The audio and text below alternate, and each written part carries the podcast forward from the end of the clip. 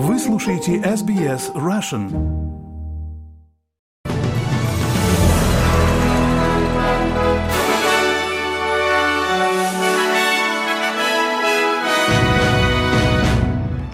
Здравствуйте, вы слушаете новости СБС на русском языке у микрофона Светлана Принцева.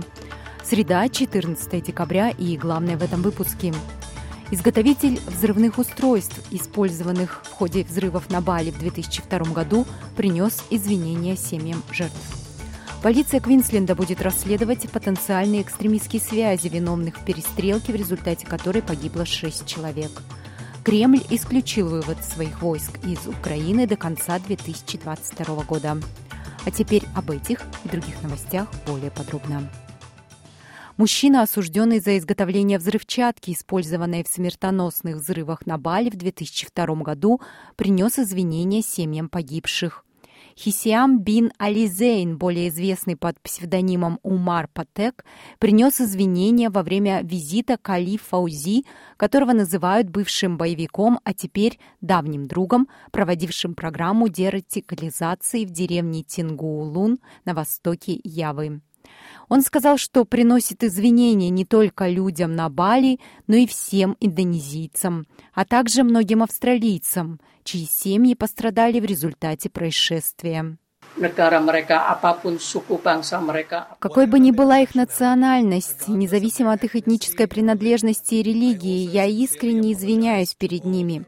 Я также приношу свои извинения австралийцам, на которых также очень сильно повлияло преступление, связанное со взрывами на Бали.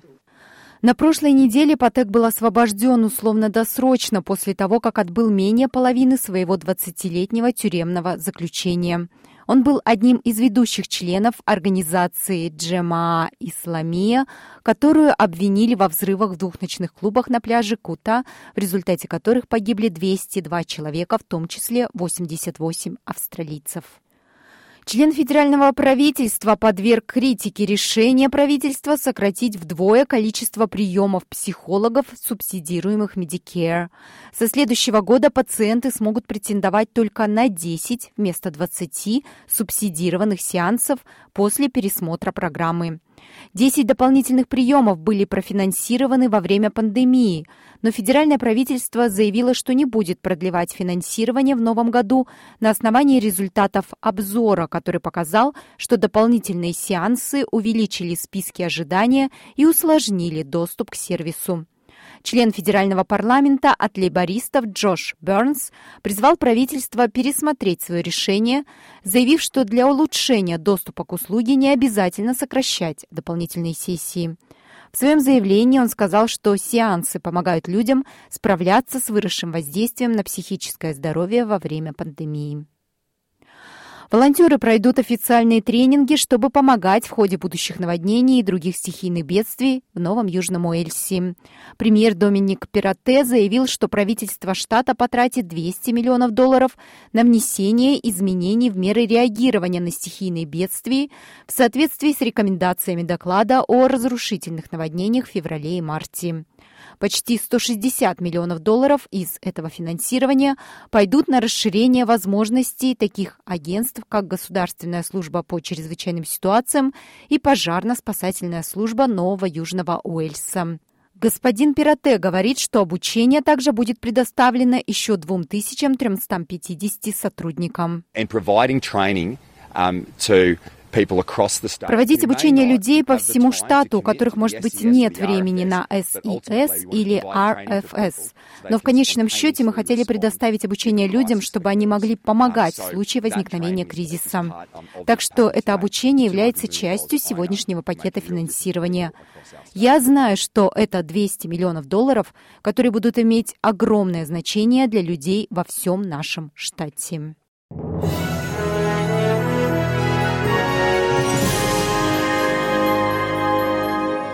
Вы слушаете новости СБС.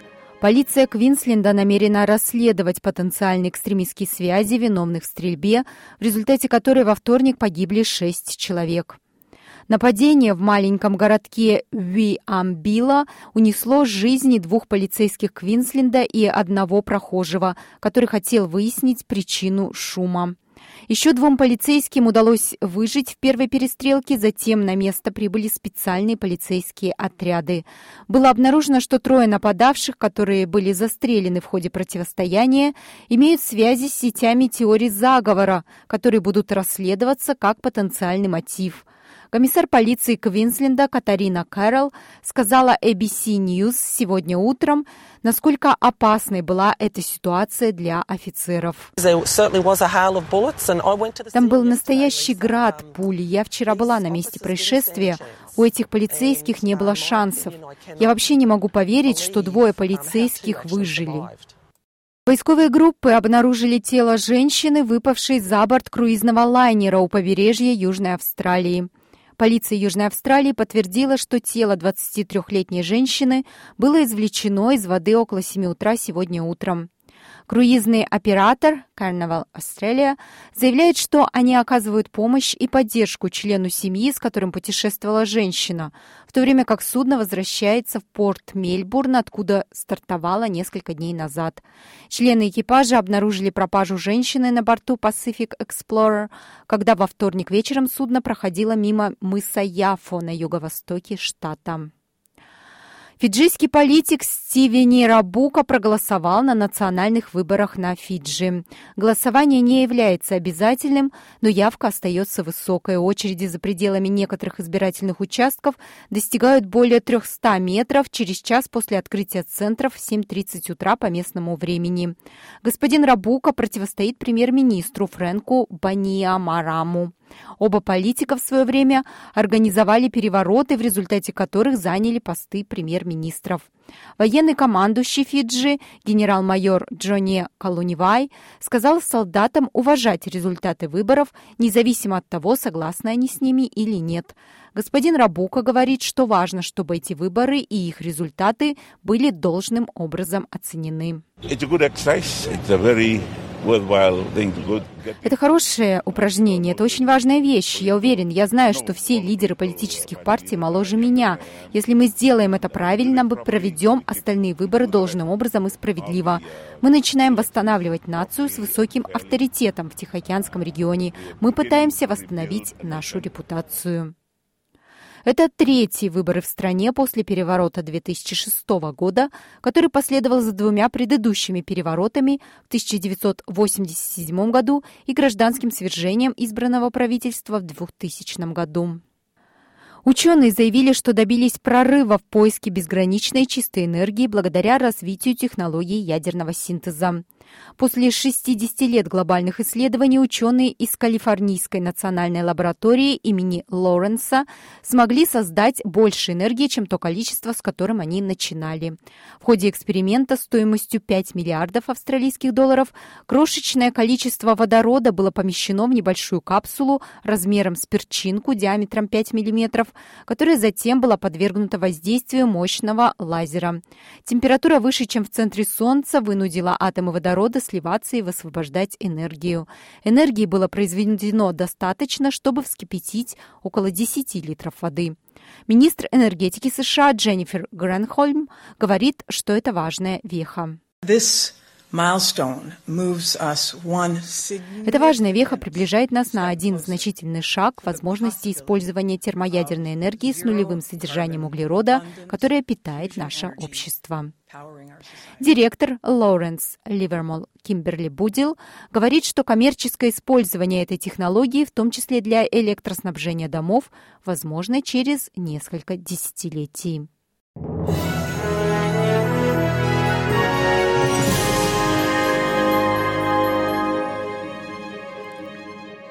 Вы слушаете новости СБС. Медицинская страховая компания Medibank заявила, что будет работать вместе с комиссаром по защите информации в Австралии в ходе расследования крупной утечки данных, которая произошла в компании в октябре. В результате взлома были раскрыты данные почти 10 миллионов австралийцев. Российская группа вымогателей, стоящая за утечкой данных, поэтапно публиковала украденную информацию в Darknet.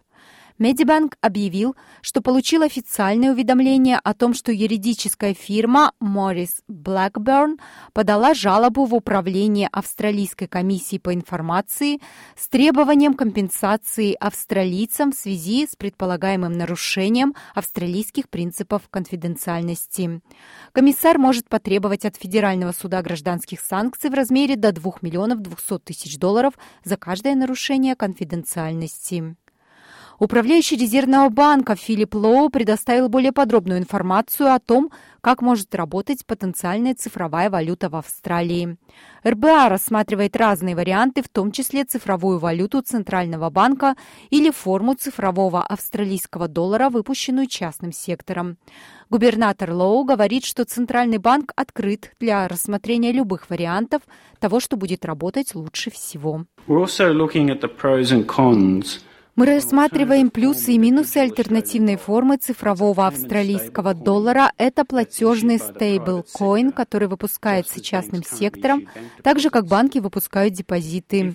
Если мы пойдем в этом направлении, платежные стейблкоины должны быть подкреплены строгим режимом регулирования, так же как строгий режим регулирования применяется к депозитам.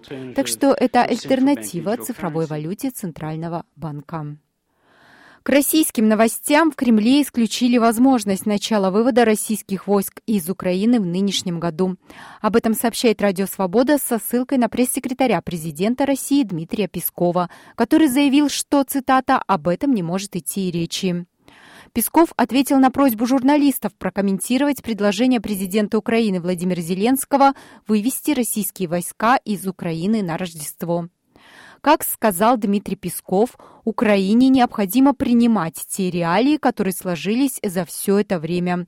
В этой связи он упомянул так называемые референдумы в самопровозглашенных ДНР и ЛНР и на оккупированных территориях Херсонской и Запорожской областей Украины отметив, что, цитата, «у Российской Федерации появились новые субъекты. Без учета этих новых реалий какое-либо продвижение вперед невозможно». Это слова Пескова. Ранее Владимир Зеленский предложил вывести российские войска с территории Украины как конкретный содержательный шаг к дипломатическому урегулированию, о котором в Москве так часто говорят. Украинский президент заявил об этом, выступая по видеосвязи перед лидерами группы «семерки». США и большинство стран мира, а также ООН не признали результаты референдумов в Украине, проведенных Россией в сентябре на захваченных территориях. Киев и его союзники называют голосование фиктивным, поскольку оно прошло в условиях оккупации и боевых действий, что нарушает международные нормы и украинское законодательство, пишет Радио Свобода. И к новостям футбола главный тренер сборной Хорватии Златко Далич сказал, что планирует оставаться на своем посту до Евро-2024, несмотря на поражение от сборной Аргентины со счетом 3-0 в полуфинале чемпионата мира. Финалисты 2018 года сборная Хорватии стремились владеть мячом в начале игры и хорошо удерживали мяч, но у них не получалось добраться до ворот аргентинцев. Хорватская комьюнити в Австралии говорит, что все равно гордится хорватской командой. Вот эти болельщики из Сиднея рассказали СБС, что команда вышла в финал 4 года назад и может сделать это снова в будущем. Хорватия в топе. Это все, что я могу сказать. Хорватия в топе.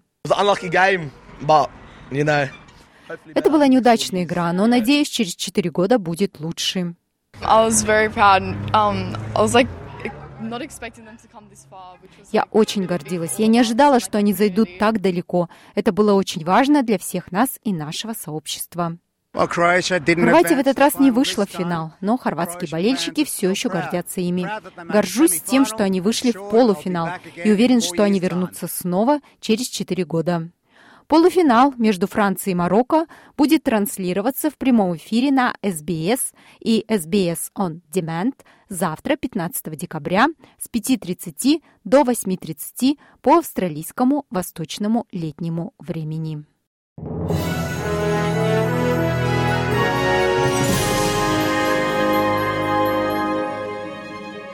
И в завершение новостного выпуска курс валют и прогноз погоды. Австралийский доллар торгуется по цене 68 американских центов, 64 евроцента и 43 рубля 26 копеек.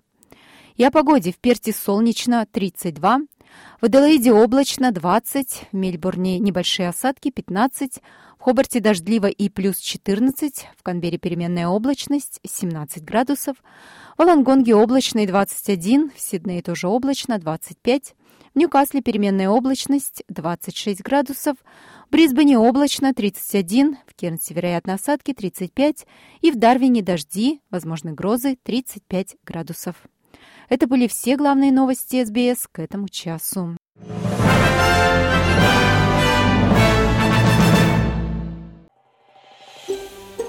Хотите услышать больше таких историй? Это можно сделать через Apple Podcasts, Google Podcasts, Spotify или в любом приложении для подкастов.